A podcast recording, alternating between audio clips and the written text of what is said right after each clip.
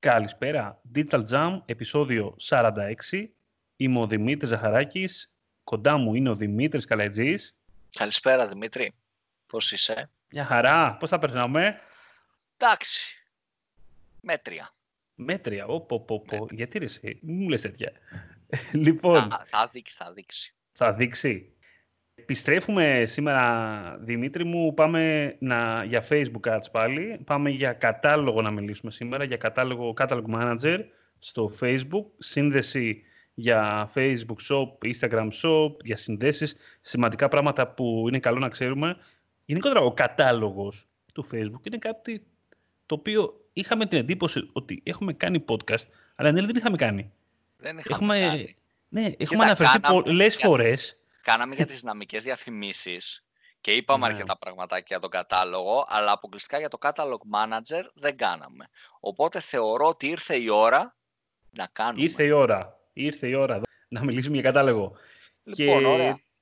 τι είναι λοιπόν ο κατάλογος ε, για, στο πολύ θεωρητικό; Πάμε να δούμε λίγο ναι, το γενικό κομμάτι, το τι είναι ένας Facebook κατάλογος και πού μας χρησιμεύει. Λοιπόν, στην πράξη ο Facebook κατάλογος, όπως το λέει και η λέξη, είναι ένας κατάλογος για το Facebook, για τις υπηρεσίες του Facebook και τα social media που έχει στην κατοχή του το Facebook, όπου προσθέτουμε τα προϊόντα μας, αναφέρεται αποκλειστικά σε e-shop ο κατάλογος και σε προϊόντα που πουλάμε, είτε στο e-shop μας είτε μέσα από το Facebook ή το Instagram αντίστοιχα. Ε, και εκεί προσθέτουμε τα προϊόντα μας είτε manual είτε με κάποιο fit, θα το δούμε αυτό μετέπειτα. Υπάρχουν ε, περιγραφές για τα προϊόντα, υπάρχουν τιμές, φωτογραφίες, τα πάντα και ο κατάλογος μπορεί να συνδεθεί και με τη σελίδα μας στο Facebook και με τη σελίδα μας στο Instagram αντίστοιχα για να έχουμε Facebook και Instagram shopping. Όπως επίσης συνδυάζεται και με τον διαφημιστικό μας λογαριασμό για δυναμικές διαφημίσεις, για διαφημίσεις καταλόγων που έχουμε κάνει και ένα προηγούμενο podcast που μπορείτε να πάτε να ακούσετε εάν δεν το έχετε ακούσει ήδη. Θα μπορούσαμε να πούμε καλύτερα ότι ο κατάλογος για το Facebook είναι ο συνδετικός κρίκος από το pixel που, βλέπει, που βλέπεις και αγοράζεις και βάζεις το καλά στα προϊόντα γενικότερα, οτιδήποτε κάνεις μέσα στο e-shop, με το ίδιο το Facebook. Προκειμένου να καταλάβει λοιπόν το Facebook το τι είναι αυτό αρχικά, τι είναι αυτό το προϊόν, ποιο είναι αυτό το προϊόν, με περισσότερη λεπτομέρεια, να έχει περισσότερα δεδομένα, ε, δημιουργούμε το κατάλογο. Δεν είναι μόνο αυτό, είναι και αυτό όμως. Ε, αλλά κυρίως ε, μετά πλέον έχει και άλλες παραλλαγές. Γιατί πλέον έχουμε Facebook Shop, μιλάμε για Instagram Shop, οπότε και εκεί πέρα πάλι έχει μια ανάλογη χρήση. Τώρα, πάμε λίγο στα πρώτα επίπεδα. Όταν ξεκινάμε να φτιάχνουμε κατάλογο, πώς φτιάχνουμε κατάλογο, τώρα αυτό, okay, υπάρχει ο manual τρόπος που είπε και ο Δημήτρης πριν, ο οποίος εντάξει, okay, δεν το συνιστάμε γενικότερα. μιλάμε εντάξει, για πάνω εξαρτάται, θα σου πω. Εξαρτάται. Για λίγα προϊόντα, ναι. Okay. Αυτό. Εξαρτάται από, από τι, θέλουμε, τι θέλουμε να κάνουμε, ας πούμε, και πόσα προϊόντα έχουμε. Δηλαδή, άμα έχουμε 50 προϊόντα και δεν τα αλλάζουμε και ποτέ, it's okay. Μπορείς να το κάνεις και manual. Τώρα, το πώς δημιουργούμε, για να το πιάσουμε και λίγο από την αρχή, πηγαίνουμε στο Catalog Manager, στην επιλογή στο business.facebook.com και πατάμε Create New.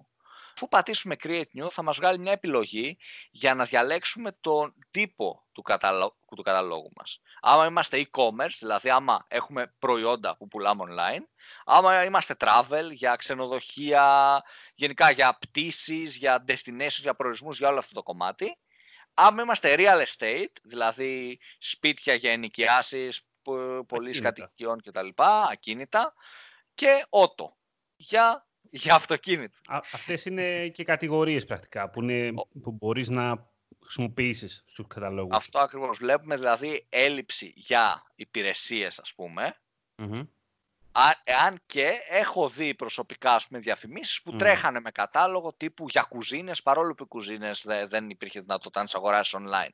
Αλλά έτρεχε διαφήμιση κατάλογο yeah, και έτρεχε και το dynamic remarketing αντίστοιχα. Με τανζάνιες γενικότερα μπορείς να κάνεις τέτοια ναι. πράγματα. Αν Όπως και... Και, για, και για digital products αντίστοιχα. Ναι, Έτσι. αν και γενικά δεν προτείνεται ε, το κομμάτι, δηλαδή αν ας πούμε δεν επιτρέπεται οι υπηρεσίες στον κατάλογο βάσει των όρων χρήσεων, καλό θα είναι να μην τρέξουμε κατάλογο. Δηλαδή, γιατί στο τέλος θα αφήσουμε στον πελάτη ή σε εμάς ένα disabled ad account.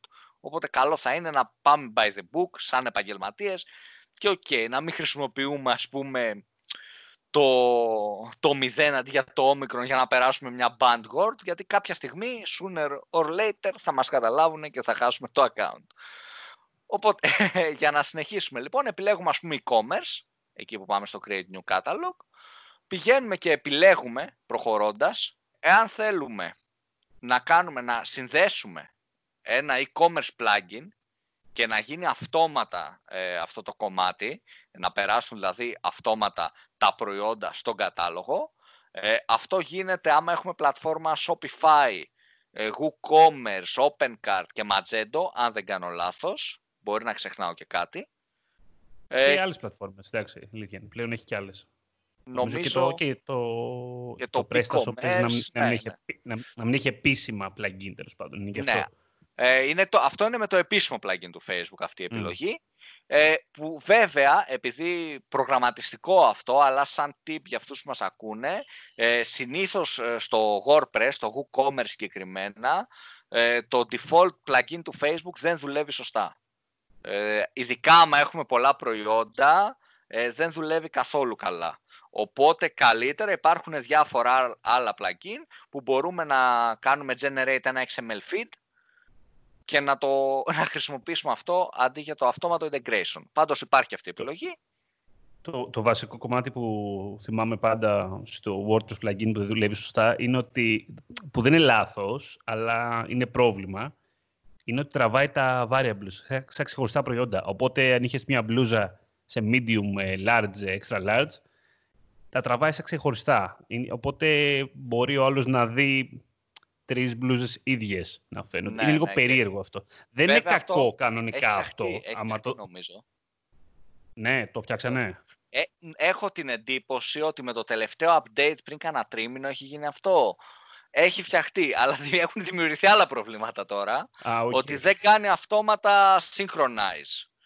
Ε, ναι. και θέλει λίγο manual, λύγει και το token συχνά χωρίς να το πάρεις χαμπάρι. Τέλος, γενικά είναι προβληματικό με το plugin.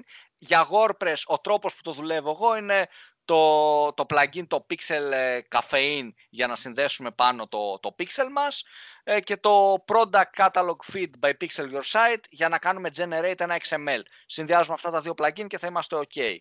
Ε, Α το προσπεράσουμε τέλος πάντων αυτό γιατί είναι πιο προγραμματιστικό. Μην μπούμε... Πολύ τεχνικό. Μπήκα, ναι, μπήκαμε σε πολύ τεχνικά μονοπάτια. Μην μπούμε σε τόσο τεχνικά Αλλά γενικά να πούμε ότι οποιοδήποτε e-shop και αν έχετε, ένας προγραμματιστής που καταλαβαίνει τη δουλειά του και το τι έχει κάνει, μπορεί να φτιάξει ένα product feed. Product feed για να καταλάβουμε υπάρχει παντού. Υπάρχει στο Scrooge, υπάρχει στο Best Price, υπάρχει σε site ε, τύπου Linkwise. Στα shopping ads. Ε, στα, ναι, μπράβο, Google Shopping Ads ε, υπάρχει παντού γενικότερα. Δεν είναι κάτι δύσκολο να φτιαχτεί ένα feed, έτσι. Είναι δύσκολο ίσως να φτιαχτεί, σχετικά δύσκολο, με τις προδιαγραφές που θέλει το Facebook. Και εκείνο το σημαντικό. Ε, εκείνο το σημαντικότερο. Το, το σημαντικότερο δηλαδή σε αυτό το κομμάτι είναι ότι θέλουμε το feed μας που τραβάει το Facebook να είναι πλήρες. Θέλουμε να, να τραβάει. Πιο μετά για να, να μην μπλέξουμε λίγο. Πάμε τώρα να δούμε πώς θα δημιουργήσουμε. Μην χαθεί κάποιος, κατάλαβες που το λέω. Γιατί λέμε πολλά μαζί και μπορεί να ναι, ναι. Δεν, έχουμε, δεν έχουμε και εικόνα. Αυτό είναι το κακό με το podcast. Ότι ξέρεις, δεν μπορούμε να δείξουμε κάτι.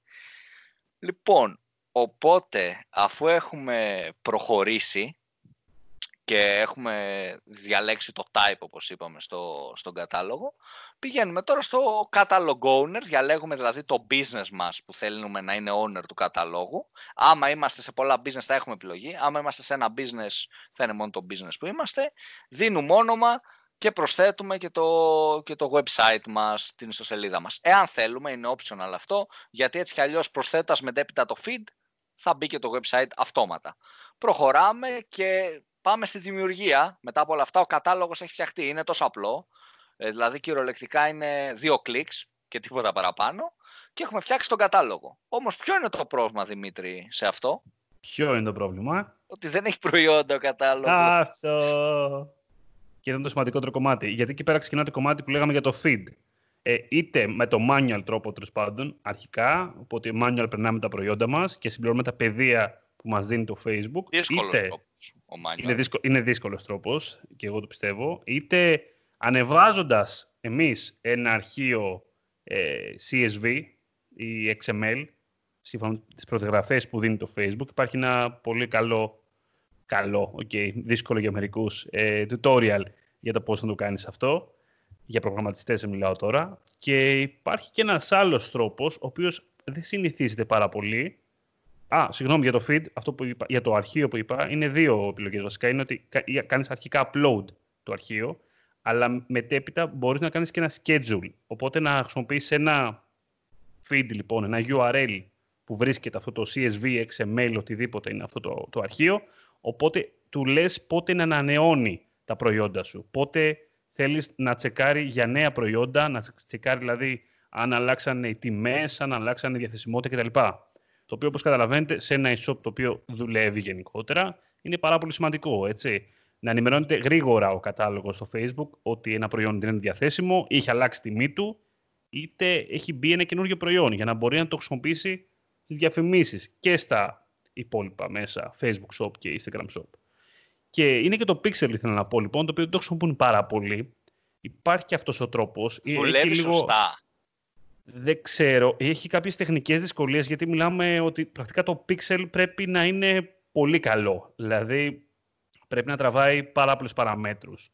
Όσες χρειάζεται για να καταλάβει, βλέποντας λοιπόν το view content, το event, ένα προϊόν ο χρήστη, να ξέρει και ποιο προϊόν είναι, πώς λέγεται το προϊόν, τι τιμή έχει το προϊόν, ποιο είναι το sale price, αν είναι διαθέσιμο, σε ποια κατηγορία ανήκει, αν υπάρχουν άλλες φωτογραφίες θα τραβήξει. Πρέπει να δηλωθούν όλες οι παράμετροι εκεί πέρα. Δεν είναι κατόρθωτο να γίνει, έτσι, και δημιουργεί... Είναι καλό, η αλήθεια είναι, να το βάλεις κάτω, γιατί μιλάμε για πιο αυτοματοποιημένο και πιο γρήγορο τρόπο από το άλλο που μιλάμε για το feed, έτσι. Εκεί με το που, το αναγνωρίσει το Facebook λοιπόν ένα προϊόν, το τραβάει αυτόματα και το βάζει στο, στο κατάλογο το προτείνει το Facebook, για, το προτείνει για πάρα πολύ μεγάλες αποθήκες γενικότερα. Στην πράξη δεν ξέρω, να σου πω Ξέρεις τι γίνεται όμως. Δεν, δεν ξέρω, δεν το έχω χρησιμοποιήσει. Εγώ πάω με το safe που ξέρω ότι το feed είναι πιο safe, ρε παιδί μου, το feed, ναι. θεωρητικά, θεωρητικά. Και αυτό έχω μάθει, αυτό κάνω, να σου πω την αλήθεια και δεν το ρισκάρω. Με τρομάζει όμως βέβαια ότι λέει ότι γίνεται αυτόματα update τα, τα προϊόντα στον κατάλογο κάθε φορά που κάποιος ε, το βλέπει αυτό το προϊόν. Οπότε θεωρητικά ένα προϊόν έχουμε, δεν το δει κανείς και για το χύψη λόγο βγει out of stock γιατί αλλάξουμε την αποθήκη μας, γιατί έχουμε και τρία φυσικά καταστήματα, αλλά δεν το δει κανείς, οι διαφημίσεις μας θα συνεχίσουν να το σερβίρουν και μπορεί να μην το κλικάρει κανείς. Θεωρητικά αυτό γίνεται. Δεν ξέρω αν γίνεται στην πράξη. Με βάση αυτό που διαβάζω όμως νομίζω ότι μπορεί να γίνει αυτό και με τρομάζει λίγο και εμένα, δεν ξέρω. Είναι λίγο ασαφές. Δεν μπορώ να καταλάβω κι εγώ τον τρόπο του, αλήθεια είναι. Θα ήθελα, άμα το... κάποιος μας ακούει, Αυτό. έχει τρέξει κατάλογο με Pixel, θα θέλαμε να μας πει τη γνώμη του. Άμα όλα έχουν κυλήσει ομαλά, αν έχεις συναντήσει προβλήματα. Αυτό, αυτό ακριβώς, αυτό ακριβώς. Και τι, ας πούμε, είναι καλύτερο για το χύψη λόγο. Κάνει καλύτερα αυτό. Να δούμε κι εμείς, γιατί δεν το έχουμε δοκιμάσει. Οπότε θα ήταν ωραία συζήτηση αυτή. Παρακάτω, λοιπόν, εφόσον έχουμε βάλει το feed μας ή έχουμε βάλει τα προϊόντα μας τέλος πάντων, σε περίπτωση που έχουμε Κάτι βάλει το... που δεν είπαμε ε; είναι ότι γίνεται να συνδεθεί με Google Sheets, έτσι. Α, μπράβο, ναι, υπάρχει και αυτό. Αυτό yeah, βέβαια είναι για κάποιον πολύ hardcore, ο οποίος πηγαίνει manual και αλλάζει τα προϊόντα του σε sheet και είναι hardcore, έτσι. Άμα πας manual, έχεις φτιάξει μόνο σε ένα sheet και το αλλάζεις μόνο σου, είσαι πολύ hardcore τύπος εκεί έξω, θεωρώ. Υπάρχουν και περιπτώσεις που το, οι πλατφόρμες οι ίδιες δημιουργούν. Το στέλνουν σε ένα Google Sheet. Ναι, ναι, ναι. ναι. Γι' ναι, αυτό πιστεύω γίνεται και Οκ, okay. αν γίνεται με αυτό ρε παιδί μου, ναι, αλλά σκέψου, εγώ έχει τύχει πελάτης μου που κάθε μέρα ή κάθε εβδομάδα περισσότερο, παιδί μου, όχι σε ημερήσια βάση, είχε τον υπάλληλό του που άλλαζε το Google Sheet και άλλαζε και τιμές και σε προσφορές και σε τέτοια. Το έκανε μόνος του. Και σε προϊόντα, 500 προϊόντα, ξέρω εγώ. Κάτι, ε, κάτι βασικό τώρα γι' αυτό, επειδή λέμε για τα προϊόντα να ανεβάζουμε και είπαμε γιατί, ότι είναι σημαντικό να τα προϊόντα μας να είναι πλήρης. Αυτό βέβαια θα σας το πει το ίδιο το Facebook μέσα από τις οδηγίες του, η αλήθεια είναι, γιατί είναι πολλά πράγματα που είναι αναγκαστικά να υπάρχουν στο feed, όπως το όνομα, η τιμή, η διαθεσιμότητα, το brand. Ε, υπάρχουν πολλά πράγματα που είναι λίγο αναγκαστικό να τα έχει. Αλλιώς δεν ανεβαίνει το προϊόν, δεν, δεν μπορεί καν να, να προβληθεί. Έτσι. Ε, είναι κάποια πεδία τα οποία λοιπόν είναι υποχρεωτικά. Άμα φύγουμε λίγο από τα υποχρεωτικά πεδία, υπάρχουν και άλλα πεδία, άλλες στήλες σε αυτό το feed που χρησιμεύουν στο να έχει περισσότερη πληροφορία το Facebook και να μας δώσει και μας περισσότερο value μετά. Κάποια από αυτά, ας πούμε, είναι τα additional images, τα οποία δεν μπαίνουν πάντα στα feed, έτσι. Και τα additional images τι είναι, πρακτικά απλά δίνουμε τις επιπλέον εικόνες του προϊόντος και πού να έχει ο κατάλογος. Αυτός; αυτό χρησιμεύει είτε στην περίπτωση που έχουμε ένα καρουζέλ με δυναμικές διαφημίσεις, είτε όταν, ακόμα και στα Facebook Shop, να τραβήξει τις υπόλοιπες φωτογραφίες του προϊόντος. Να μην έχει μόνο μία δηλαδή, Αυτά μία προϊόντική φωτογραφία.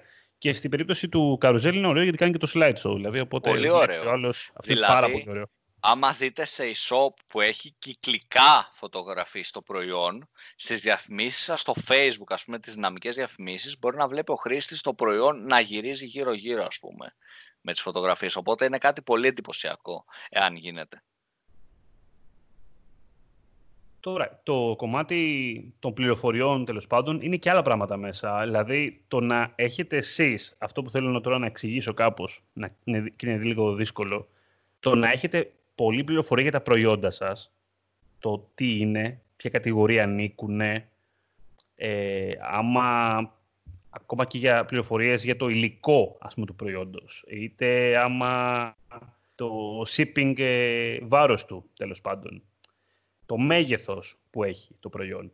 Οτιδήποτε πληροφορία δώσετε είναι καλή και εκτός από το κομμάτι του να το Facebook έχει περισσότερη πληροφορία, στο κομμάτι το ότι μπορείτε μετά να φτιάξετε κάποια product set πιο εύκολα. Μπορείτε λοιπόν μετά εσείς, αν έχετε ένα κατάλογο με 50.000 προϊόντα, δεν μπορείτε να διαχειριστείτε 50.000 προϊόντα εύκολα. Δεν μπορείτε να πάτε να κάνετε ένα set και να πείτε ένα-ένα να ψάχνετε τα προϊόντα, ότι θέλω την μπλούζα Eco ή να ψάχνετε με τα ID και αυτά. Okay, γίνεται, αλλά αφενός όταν έχεις πολλά προϊόντα και θες να κάνεις γρήγορα ένα κατάλογο ας πούμε, που να περιέχει μόνο τα t-shirt Adidas, ε, ε, μπορεί να είναι δύσκολο αν δεν υπάρχει η κατηγορία, αν δεν υπάρχει και το brand. Εφόσον όμως έχετε αυτή την πληροφορία μέσα στο κατάλογο και το Facebook ξέρει λοιπόν αυτό το προϊόν ότι είναι αυτό το brand, ανήκει στην κατηγορία παπούτσια ε, και είναι και, τι άλλο μπορώ να πεις τώρα, και το υλικό του είναι βαμβάκι, ας πούμε τώρα. Okay. Μετά εσείς μπορείτε να κάνετε εύκολα ένα set προϊόντων που να ξεχωρίσετε αυτά τα προϊόντα αυτό το προϊόν που θέλετε. Τα 20, 30, 40, 50 που βρίσκονται σε αυτό το set. Κοίτα, γενικά, στην πράξη, ρε παιδί μου, να το δούμε, εάν ναι. έχουμε ένα e-shop με πολλούς κωδικούς και θέλουμε να χωρίσουμε τα Adidas από τα Nike κτλ. κτλ εάν δεν γίνεται αυτό, εάν δεν έχουμε αυτά τα πεδία, κατηγορίες ε, κτλ. κτλ δεν είναι ότι είναι δύσκολο να το κάνουμε. Okay, μπορούμε με product ID και να το βρούμε το product ID. Είναι ότι είναι πάρα πολύ χρονοβόρο να γίνει αυτό το πράγμα. Αυτό. Δηλαδή, άμα μιλάμε για 10.000 προϊόντα, όπου τα 1.000 είναι Adidas, τα άλλα 500 Nike, τα άλλα 600 Jack Jones, για να κάνουμε αυτά τα product set, θα μας πάρει απίστευτες εργατόρες που μπορούσαμε εμείς, άμα είχαμε σωστό feed εξ αρχής, να τις χρησιμοποιήσουμε σε κάτι πολύ ποιοτικότερο. Αυτό ακριβώς. Και όσο έχεις επιλογές γενικότερα, στο να χωρίσεις προϊόντα, στο να μπορείς, ας πούμε, αν έχεις φτιάξει, εγώ θα πω μια ιδέα η οποία εμένα μου ήταν σωτήρια για, σε πάρα πολλά account, έτσι. Το να έχεις καταφέρει, ας πούμε, να χωρίσεις τα προϊόντα σου που βρίσκονται στην κατηγορία προσφορές ή στην κατηγορία Black Friday, ξέρω εγώ, λέω τώρα εγώ, προσφορές καλοκαιριού, πες το όπως θέλεις, είναι σωτήριο, παιδιά. Σκεφτείτε ότι έχετε λοιπόν ένα set το οποίο του έχετε δώσει ένα κανόνα ότι θέλουν να εμφανίσει τα προϊόντα που βρίσκονται στην κατηγορία προσφορές. Τα προϊόντα αυτά ανανεώνονται μόνα τους. Τελείωσε κάποιο, μπήκε κάποιο καινούριο, θα μπει αυτόματα στο set. Θα μπει αυτόματα στις διαφημίσεις που έχετε ορίσει έτσι. Και κάτι out of stock. Έφυγε από τον κατάλογο. Ε, σου, ε, δεν είναι απλά ότι σου λύνει τα χέρια. Είναι, είναι πολύτιμο, έτσι. Είναι φοβερό. Δεν, δεν μιλάμε τώρα για απλά να γλιτώσουμε τώρα το, το χαμαλίκι, τέλος πάντων, να περάσει τα προϊόντα ένα-ένα. Κάνεις όντως δουλειά. Αυτό θέλω να πω. Αυτό και... ακριβώς. Λοιπόν, πάμε να, να ξαναγυρίσουμε λίγο στο, στο, στο κομμάτι του feed και το πώς προσθέτουμε, γιατί δεν είπαμε πώς, είπαμε τι, αλλά δεν είπαμε που πάμε. Πηγαίνουμε στον κατάλογο που μας έχει ανοίξει και πηγαίνουμε στο data sources, έτσι. Και κάνουμε create new data source και προσθέτουμε εκεί πέρα το αρχείο, ας πούμε, το, το προγραμματισμό, προγραμματισμό feed ή το να ανεβάσουμε ένα, ένα αρχείο ή το να χρησιμοποιήσουμε Google Sheets. Και μετά ακολουθούμε τη διαδικασία, είναι κάτι σχετικά απλό. Και πολύ σημαντικό είναι ότι επιλέγουμε κάθε πότε, εφόσον μιλάμε για online feed, έτσι, κάθε πότε θα ανανεώνεται αυτό. Αυτό μπορεί να γίνεται κάθε ώρα, ας πούμε, μπορεί να γίνεται κάθε μέρα, μπορεί να γίνεται και κάθε εβδομάδα. Ωραία. Και έχουμε τελειώσει και έχουμε ανεβάσει το feed στην ουσία μετά από αυτό, αφού επιλέξουμε δηλαδή και πότε ε, να, γίνει, να γίνεται το replace του feed, έχουμε, έχουμε δημιουργήσει το data source μας και είμαστε μια χαρά. Αφού δημιουργήσουμε όμως το data source για να δούμε εάν τα προϊόντα είναι ok και τα λοιπά, πρέπει να περιμένουμε ανάλογα με το πόσα προϊόντα βάζουμε, πρέπει να περιμένουμε και λίγο καιρό, μπορεί να είναι ένα-δύο λεπτά, μπορεί να είναι πέντε, μπορεί να είναι και μισή ώρα, άμα μιλάμε για πολλά προϊόντα, μέχρι να δούμε πόσα προϊόντα μπήκανε, πόσα γίνανε approve, πόσα γίνανε disapprove κτλ. Σε αυτό το σημείο να πούμε ότι στην πρώτη καρτέλα πρακτικά του data source που θα ανεβάσετε θα εμφανιστούν ε, πολλές πληροφορίες γύρω από το πόσα προϊόντα βρεθήκανε, πόσα προϊόντα προσθεθήκανε, άμα δεν προσθεθήκανε, γιατί δεν προσθεθήκανε, άμα γίνανε reject και ούτω καθεξής. Οπότε το Facebook δίνει λίγο την πληροφορία στο αν υπάρχει πρόβλημα και άμα όλο είναι ok.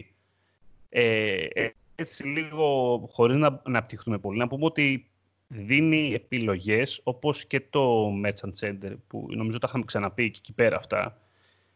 Ο κατάλογος δίνει κάποιες επιλογές στο να δημιουργήσετε κάποια έξτρα ας πούμε rules. Τι εννοούμε τώρα με αυτό; Εννοούμε ότι αν εσείς δεν έχετε πρόσβαση στο προγραμματιστικό κομμάτι του feed, δεν μπορείτε να αλλάξετε ας πούμε, ένα πεδίο το οποίο πρέπει να λέγεται brand και λέγεται κατασκευαστής, ξέρω εγώ. Λέγεται κάτι άλλο, ας πούμε. Δημήτρης. Μπορείτε να βάλετε κάποιο κανόνα, ώστε να πείτε στο Facebook ότι αυτό λοιπόν, αυτή η στήλη θέλω να μπει στο κομμάτι του brand. Οπότε πηγαίνει και σαν να λέμε ότι μετονομάζει. Δεν μετονομάζει λοιπόν το feed προφανώς, αλλά κάθε φορά που βλέπει αυτή τη στήλη, ξέρει ότι αυτή η στήλη αντιστοιχεί στη στήλη brand. Και υπάρχουν και άλλες επιλογές γύρω από αυτό που έχουν να κάνουν με αντικατάσταση, με κεφαλαία, σύνηθες πρόβλημα, ας πούμε, ρε παιδί μου. Αυτό, αυτό μου ε, αρέσει πάρα πολύ. Με δηλαδή, τα κεφαλαία. Σε ε. πελάτες που τα έχουν όλα κεφαλαία, ότι μπορείς να πας και να το αλλάξεις αυτό. Ναι, να μην ναι, φαίνεται κεφαλαία. ναι, ναι, και ε, να φαίνεται καλά, μ, καλά, στα ελληνικά είναι λίγο πρόβλημα βέβαια αυτό, αλήθεια, μερικές φορές. Γιατί δεν βάζει τόνους. Ναι, okay. Εκεί, εκεί, εκεί ναι. έχεις το θέμα μόνο. Δυστυχώς ακόμα. Θα το βρούμε και αυτό κάποια στιγμή. Ε, σημαντικό να δηλώσετε φυσικά και το currency, να δηλώσετε ότι είστε ευρώ, οι τιμές που έχετε στο κατάλογό σας, τι τιμές είναι, είναι δολάριο, είναι ευρώ, είναι καλό να το δηλώσετε και αυτό εννοείται, πρέπει να το δηλώσετε. Αν λάθος έχουμε πρόβλημα νομίζω. Ε, τα αλλάζεις Βέβαια, πάντως, τα αλλάξεις; Θα σου πω, νο, ξέρεις τι γίνεται, κάτι που δεν ξέρω. Εάν έχω επιλέξει σαν currency, εντάξει γίνεται να αλλάξω, okay, το ξέρουμε αυτό. Mm. Εάν έχω επιλέξει πες σαν δολάριο και δεν το έχω δει για να τα αλλάξω. Αλλά ο κατάλογος δεν θα στέλνει value σε ευρώ. Το feed, τι γίνεται εκεί; Καλή ερώτηση. Δεν, δεν είμαι σίγουρος να απαντήσω τι κάνει. Θεωρητικά πάντως ο κατάλογος σου όταν λέει τη τιμή δηλώνει και το τι είναι euro αυτό, μέσα σε αυτό. αυτό. Οπότε εγώ υποψιάζομαι ότι το αναγνωρίζει το Facebook. Δεν είναι χαζό. Ξέρω, εγώ καταλαβαίνω. Δεν είναι ότι του δίνεις μια τιμή έτσι. Οπότε, Εντάξει, βέβαια για σιγουριά βάζετε στο σωστό για να μην, ε, μην ναι, το τεστάρετε καλύτερα. Κάνετε πειράματα τώρα που τα λέμε εμείς. Ε, πέρα από το data source, νομίζω μπορούμε να φύγουμε από το data source. Τι πηγή, να θεωρήσουμε ότι έχουμε βάλει τα προϊόντα ένα, μας. Ένα τελευταίο θέλω να πω, ε, που πολλές φορές θα σας χρησιμεύσει για να δοκιμάζετε. Ας πούμε, μπορεί να έχετε βάλει αναμέρα να γίνεται, να γίνεται upload, να γίνεται replay στο το feed. Ε, αυτό που μπορείτε να κάνετε άμα πάτε στο data source και στα settings είναι να κάνετε request update now Εάν δηλαδή π.χ. δείτε ένα πρόβλημα στο feed, μιλήστε με τον προγραμματιστή σας, σας πει το έφτιαξα ή το αλλάξτε εσείς, για να μην περιμένετε μία μέρα, κάντε request update now και βλέπετε εκείνη τη στιγμή, μέσα σε λίγα λεπτά, εάν όντως έφτιαξε αυτό, αν έχει διορθωθεί κάτι ή εάν δεν έχει διορθωθεί. Επίσης, πολύ σημαντικό και μου έχει τύχει και αυτό, πάντα πρέπει να επιλέγουμε το replace, δηλαδή το feed να κάνει αντικατάσταση και όχι update, γιατί έχει δύο επιλογές στον προγραμματισμό feed, το update και το replace. Το update δεν θα σου σβήσει κάποια προϊόντα που έχουν φύγει ας πούμε, από το feed τελείως. Το replace θα, θα κάνει replace, οπότε επιλέγουμε το replace. Εσύ λες για την αρχή τώρα, έτσι; Ε, όχι, όχι, εννοώ στο, στο feed.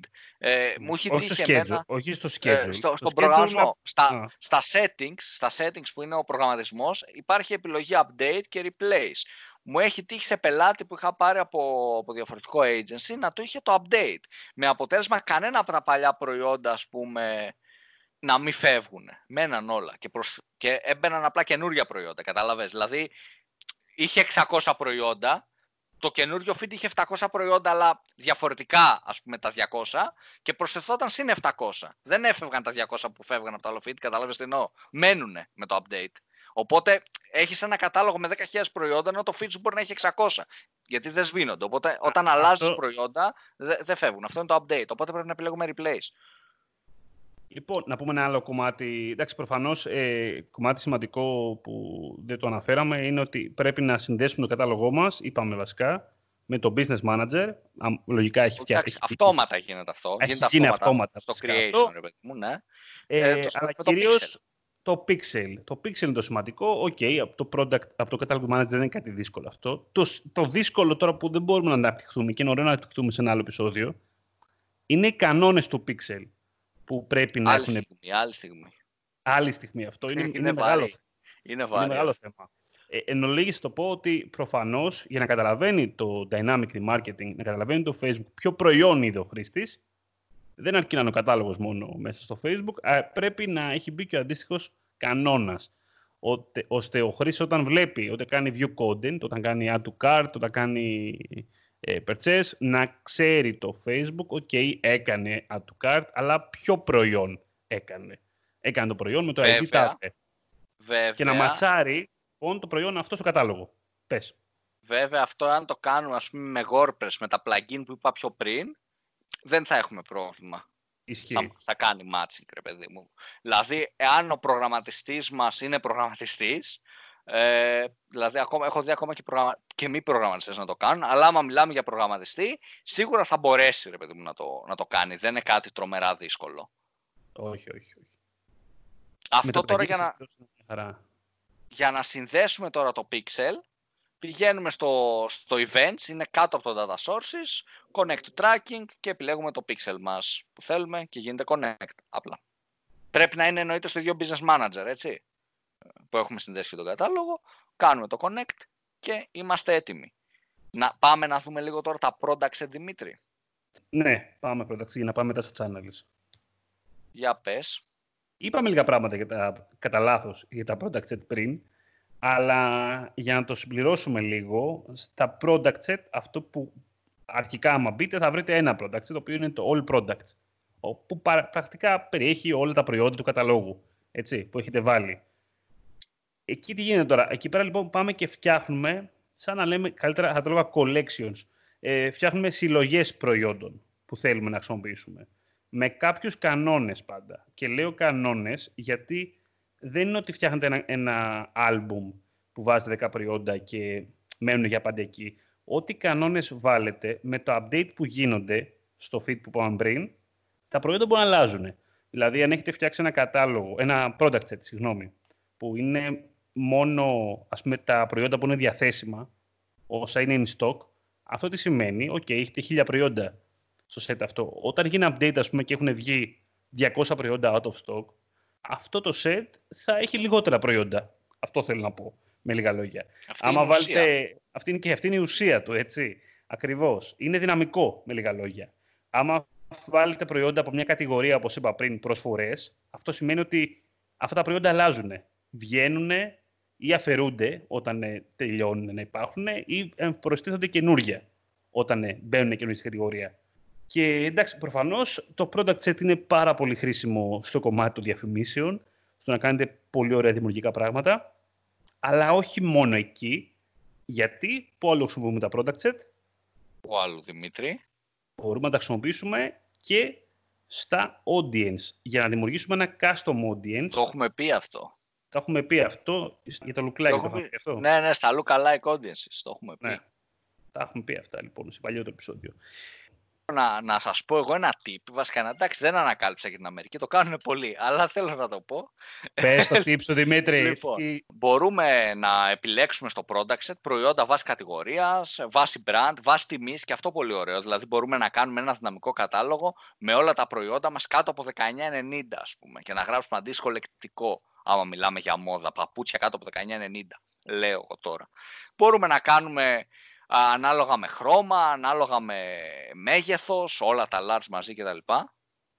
Οπότε, παραδείγματος χάρη στην προκειμένη περίπτωση, θέλουμε να επιλέξουμε μια κατηγορία, ας πούμε, τα, τα ανδρικά μαγιό, λέω εγώ τώρα, και επιλέγουμε επίσης ένα, προσθέστε ακόμα ένα φίλτρο και επιλέγουμε το availability. Και λέμε ότι availability is in stock. Αυτό τώρα θα μου πείτε, από τη στιγμή που έτσι κι αλλιώς τα προϊόντα στο, στον κατάλογο ή στο product set που είναι out of stock δεν φαίνονται διαφημίσεις. Γιατί το κάνουμε; Το κάνουμε για να ξέρουμε στην πράξη πόσα προϊόντα έχουμε.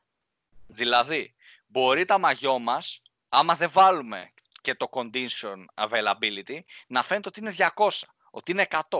Οπότε να δούμε 100 προϊόντα σε αυτό το product set και να πούμε «Α, τρέξω διαφημίσεις». Ενώ όταν βάλουμε και, το, και αυτό το condition για αυτά που είναι in stock, να δούμε ότι στην πράξη τα προϊόντα μας που είναι stock είναι πέντε. Οπότε θεωρητικά δεν θα πρέπει να κάνουμε διαφήμιση γιατί έχουμε μόνο πέντε προϊόντα. Οπότε δεν έχει νόημα να διαφημίσουμε τα μαγιό. Άρα με αυτόν τον τρόπο βλέπουμε συνεχώς, χωρίς να, να κάνουμε πολύ κόπο και να χρειάζεται να μπαίνουμε συνέχεια στο site κτλ. Πόσα προϊόντα από το κάθε product, από την κάθε κατηγορία είναι in stock και αν έχει νόημα να επενδύσουμε χρήματα και πόσα χρήματα. Ωραίο. Και ένα άλλο, ένα άλλο κλασικό tip, Δημήτρη, που κάναμε και νομίζω το κάνουν ακόμα αρκετοί, ε, είναι όταν χρησιμοποιούμε αυτό με τη τιμή πρακτικά το κανόνα. Οπότε έχεις ένα e-shop που έχει δωρεάν μεταφορικά για άνω των 39 ευρώ. Οπότε πηγαίνεις, ε, μαζεύεις ένα σετ προϊόντων άνω των 39 ευρώ, ξέρω εγώ, βάζεις σε κάποια άλλα. Okay, δεν το κάνεις στο σχήμα. Και από εκεί και έπειτα έχεις τη δυνατότητα άφοβα να μπορείς να γράψεις το λεκτικό δωρεάν μεταφορικά. Το οποίο ξέρω ότι πολλές φορές όλοι μας έχουμε το τέτοιο να γράψω δωρεάν μεταφορικά, αλλά δεν μπορώ να γράψω δωρεάν μεταφορικά. Πρέπει να γράψω δωρεάν μεταφορικά άνω των 39 ε, ευρώ, ας πούμε. Τεράστιο, ας πούμε. Τελείωσε. Ε, έχει άλλη χάρη να λες και το Ισχύει. δωρεάν μεταφορικά. Ή δωρεάν την καταβολή ή ό,τι άλλο, ξέρω εγώ. Ή δώρο κάτι με αυτά τα προϊόντα. Ισχύει, Υπάρχει και αυτό. Ε, ναι, είναι μια, ένα ωραίο έτσι, κλασικό ας πούμε, που, που κάναμε πάρα πολύ. Τέλεια. Αυτά πάμε τώρα. Ναι, πάμε, πάμε ναι. να φύγουμε. Πάμε να φύγουμε. Να φύγουμε από τα σετ, να πάμε λίγο στα κανάλια. Και να κλείσουμε σιγά σιγά. Ναι. Στα κανάλια, τι εννοούμε κανάλια, εννοούμε εντάξει, ένα μέρος των ε, καναλιών, channels που λέει το Catalog Manager, ok, προφανώς είναι το κομμάτι του να φτιάξεις διαφημίσεις. Ας αφήσουμε αυτό τώρα στην άκρη. Το, αλλά αυτό που μας ενδιαφέρει και είπαμε και πριν είναι το κομμάτι του Instagram Shopping και του Page Shop, δηλαδή του Facebook Shop. Έτσι. Οπότε από εκεί και πέρα, από εκείνο το μενού, μπορείτε να ξεκινήσετε να κάνετε το, το connect με το page σας, με το Instagram page σας. Προφανώς, εντάξει, το Instagram έχει λίγο, έχει λίγο παραπάνω διαδικασία, γιατί πρέπει να μπεις και από το app, πρέπει να κάνεις, ε, να κάνεις και από εκεί πέρα τη σύνδεση με το κατάλογο και να κάνεις πρακτικά και έτοιμα για να σε δεχτεί το Instagram ότι μπορείς να κάνεις Instagram Shop. Υπάρχει και αυτό και για το Facebook ισχύει αυτό, αλλά το Facebook είναι λίγο πιο, είναι λίγο πιο λάσκα, θα έλεγα. Κοίτα και το κακό με το Instagram και η σύνδεση με το Instagram είναι ότι πολλές φορές κολλάει για κάποιο λόγο. Και ναι, χωρίς ναι, ναι. κάποιο συγκεκριμένο λόγο. Δηλαδή, μπορεί να έχεις στήσει 10 διαφορετικούς καταλόγους με Instagram Shopping, να το έχεις κάνει τέλεια, όλα σωστά, και σε ένα account για το χύψη λόγο να μην γίνεται με τίποτα. Να μιλάς με το support, να μην βρίσκεις λύση και να πας να τρελαθείς και μία εβδομάδα μετά χωρίς να πειράξεις τίποτα να μπορείς να το κάνεις. Οπότε συμβαίνει αυτό. Θέλει λίγο υπομονή ε, το κομμάτι κατάλογος και σύνδεση με Instagram για να μπορούμε να έχουμε το Instagram shopping και να ταγκάρουμε προϊόντα στην ουσία. Αλλά ναι, θέλει υπομονή. Εντάξει, πόσο παράλογο είναι αυτό ρε παιδί μου. Το Instagram είναι του Facebook και είναι λες και κάνεις διασύνδεση, ε, είναι κάτι διαφορετικό εντελώς.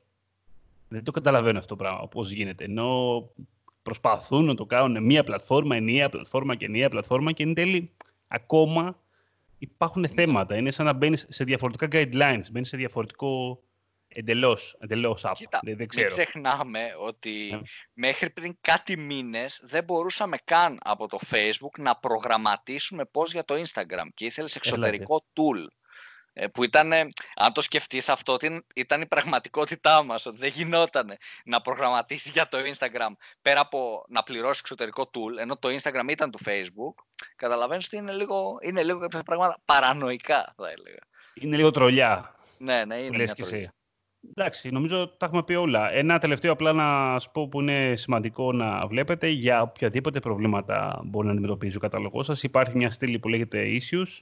Εκεί πέρα το Facebook σας δίνει ό,τι προβλήματα βρίσκει στα προϊόντα σας και γενικότερα, όχι μόνο στα προϊόντα σας, στο κατάλογο. Και είναι καλό να το, να το βλέπετε γενικά. Μπορεί να έχει βγει κάποιο error και να μην το έχετε πάρει χαμπάρι. Η αλήθεια είναι. Είτε ότι κάποιο προϊόν αποκλείστηκε για ας πούμε, πώληση, για λόγους ότι γράφει κάτι το οποίο είναι κατάλληλο ξέρω εγώ, στο τίτλο, είτε η φωτογραφία ήταν αλλιώς, είτε λείπανε πληροφορίες για κάτι, ένα προϊόν μπήκε χωρίς τιμή, γιατί γίνονται και αυτά στην Ελλάδα είμαστε. Αυτά γενικά. Αυτό είναι μια, ένα ωραίο βασικό τέτοιο να το κοιτάτε λιγάκι, ας πούμε, για να είστε σίγουροι ότι είναι όλα ok στο κατάλογό μου. Και νομίζω μπορούμε να κλείσουμε το, το κεφάλαιο Catalog Manager.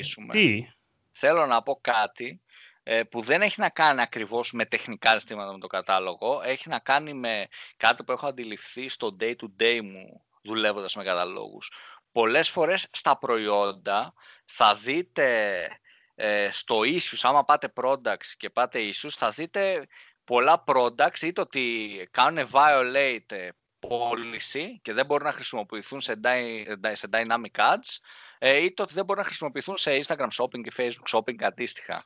Αυτό πάρα πολλές φορές ε, γίνεται με, γίνεται λάθος εντός εικόνων. Δηλαδή δεν υπάρχει κάποιο πρόβλημα στην πράξη με αυτό το προϊόν, οπότε θα χρειαστεί να πάτε στο support, να μιλήσετε, να κάνετε λίγο manual πράγματα και θα σας, θα σας ενεργοποιηθούν ξανά αυτά τα προϊόντα. Δηλαδή γίνεται πάρα πολλές φορές. Εμένα, σκεφτείτε, μου έχει τύχει σε κατάλογο με ανδρικά ρούχα. Ανδρικά ρούχα, δεν ήταν κάτι περίεργο. Απλά να απενεργοποιηθεί όλος ο κατάλογος. Μίλησα τέλος πάντων με το support, πέντε φορές διαφορετικές με το Facebook. Έτυχα την πέμπτη φορά σε έναν άνθρωπο που με βοήθησε. Είναι και θέμα τύχης λίγο το Facebook chat support.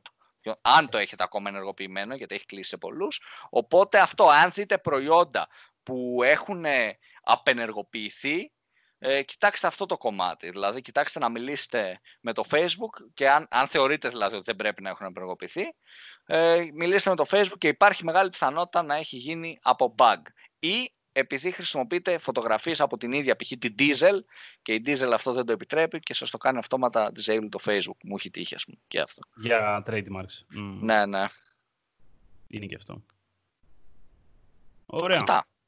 Νομίζω κλείσαμε το κεφάλαιο Catalog Manager σε ένα μεγάλο μέρος του. Είπαμε πολλά. Οπότε πρέπει σε ένα επόμενο να μιλήσουμε λίγο περισσότερο για παραμέτρους advanced για Facebook Pixel, και τι άλλο μετά έχουμε, Δημήτρη, που δεν έχουμε πει, γύρω από το Catalog Manager; Έχουμε πει για audience, έχουμε πει για δυναμικές διαφημίσεις. Κοίτα, για Canva Instant Experience δεν έχουμε πει. Αυτό θα είναι ένα μικρό επεισοδιάκι των 5-10 λεπτών. Ναι, ισχύει. Να το δούμε και αυτό. Το έχουμε αναφέρει αυτό. Ωραίο. Καλό, καλό. Λοιπόν, για να κλείσουμε, να σας πούμε ότι ήταν το Digital Jam.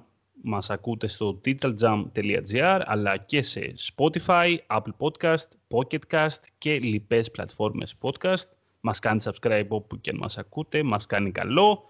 Αν μας ακούτε από Apple Podcast, μας κάνετε και ένα rating εκεί πέρα, γιατί μας βοηθάει να είμαστε ψηλά, να το πω. Να το πω, ναι. Μας βοηθάει να είμαστε ψηλά. Αυτά τα λέμε κάθε Κυριακή, του ξαναθυμίζω και αυτό, για να μας ακούτε πρώτη φορά. Και θα τα πούμε την άλλη εβδομάδα. Αυτά νομίζω. Ε, έχουμε κάτι να πούμε άλλο ενημερωτικό; Όχι, όχι, αυτά είναι, Δημήτρη, αυτά είναι. Ωραία. Βέβαια, ξέρεις τι γίνεται. Κάποιος θα ρωτήσει, πού πήγανε τα guest jam, guest experience, πού πήγανε τα guest experience; Πού πήγανε, παιδιά, τα guest experience; Τα guest experience θα επιστρέψουν πολύ δυναμικά, πολύ σύντομα. ετοιμάζουμε πραγματάκια. Να το λέμε και αυτό. Ναι, ναι. Λοιπόν, οπότε χαιρετούμε. Τα λέμε next week. Ήμουν ο Δημήτρης Ζαχαράκης, ήταν ο Δημήτρης Καλετζής. Καλή συνέχεια. Καλή συνέχεια σε όλους.